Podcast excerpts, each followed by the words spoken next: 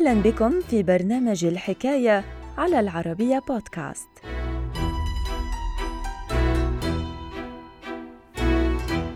ما بين يومي الثالث والرابع من تشرين الأول أكتوبر 1964 تمكن حوالي 57 مواطناً من ألمانيا الشرقية من العبور نحو القسم الغربي مستخدمين نفقاً حفره طلاب ألمان تحت جدار برلين وربط بين بنايتين بقسمي برلين فأطلق الألمان على هذا النفق اسم النفق 57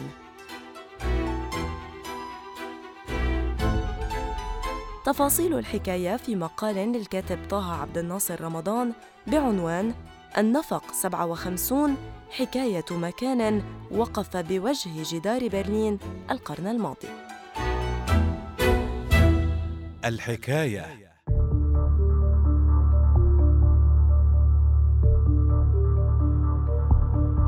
المسؤولون الشرقيون شيدوا الجدار املا في وقف حركة فرار الألمان للجزء الغربي على الرغم من تشييدها لجدار برلين إلا أن سلطات ألمانيا الشرقية فشلت في وقف عمليات هروب مواطنيها نحو القسم الغربي من العاصمة عقب نهاية الحرب العالمية الثانية. فبعد تقسيم ألمانيا في تلك الفترة إلى جزء شرقي عرف بألمانيا الشرقيه أو جمهورية ألمانيا الديمقراطيه وآخر غربي عرف بألمانيا الغربية أو جمهورية ألمانيا الاتحادية. لم تتردد سلطات ألمانيا الشرقية المدعومة من الاتحاد السوفيتي في إنشاء جدار امتد لعشرات الأميال وقسم العاصمة إلى جزئين. ومن خلال هذا الجدار الذي فرضت عليه حراسة مشددة وجدت برلين نفسها مقسمة لقسم شرقي قابع تحت نفوذ جمهورية ألمانيا الديمقراطية وآخر غربي قابع تحت نفوذ جمهورية ألمانيا الاتحادية. وقد شيد المسؤولون الشرقيون حينها هذا الجدار املا في وقف حركة فرار الألمان الشرقيين نحو الجزء الغربي. فما بين عامي 1949 و 1961 أحصى المسؤولون الأمريكيون فرار ما لا يقل عن ثلاثة ملايين شخص من ألمانيا الشرقية نحو جارتها الغربية. كما لم يمنع هذا الجدار الألمان الشرقيين من مواصلة محاولات الفرار نحو القسم الغربي.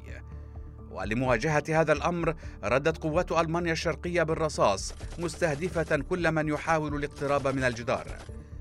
ما بين يومي الثالث والرابع من أكتوبر 1964 شهدت ألمانيا الشرقية أهم عملية فرار جماعي منذ نشأة الجدار.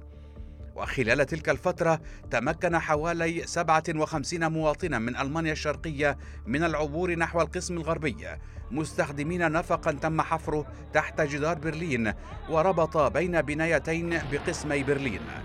فيما تكفل حوالي 20 إلى 25 طالبا من ألمانيا الشرقية بمهمة حفر هذا النفق الذي استمرت أشغال تشييده نحو خمسة أشهر.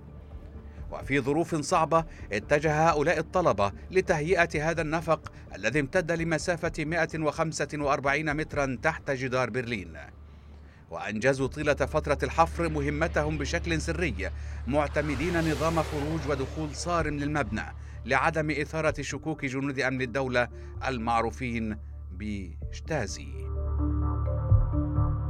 كما اعتمدوا على ألواح خشبية ثبتوها بشكل جيد نحو جدران وسقف النفق لمنعه من الانهيار. فضلا عن ذلك احتاج كل من استعمل هذا النفق للرحيل نحو برلين الغربية للانحناء والمشي على أطرافه الأربعة حوالي عشر دقائق لبلوغ الضفة الأخرى.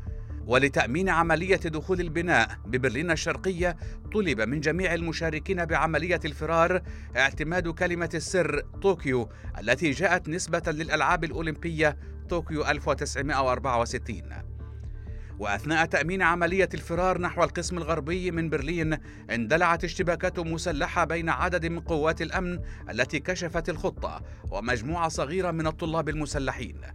وقد أسفرت هذه المواجهة المسلحة عن مقتل جندي من ألمانيا الشرقية حمل اسم إيغون شولتز. قيل إنه كان في الحادية والعشرين من العمر. وخلال السنوات التالية تحول الجندي إيغون شولتز لبطل قومي بألمانيا الشرقية فأطلق اسمه على العديد من الشوارع والمدارس.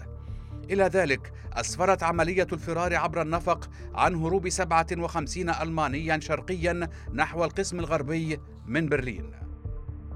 وخلال الأيام التالية أطلق الألمان اسم النفق 57 نسبة لعدد الفارين من ألمانيا الشرقية على مكان أضحى وصمة عار بوجه ألمانيا الشرقية التي عجزت عن توفير ظروف حياة ملائمة لمواطنيها وفشلت تزامنا مع ذلك في منعهم من الهروب.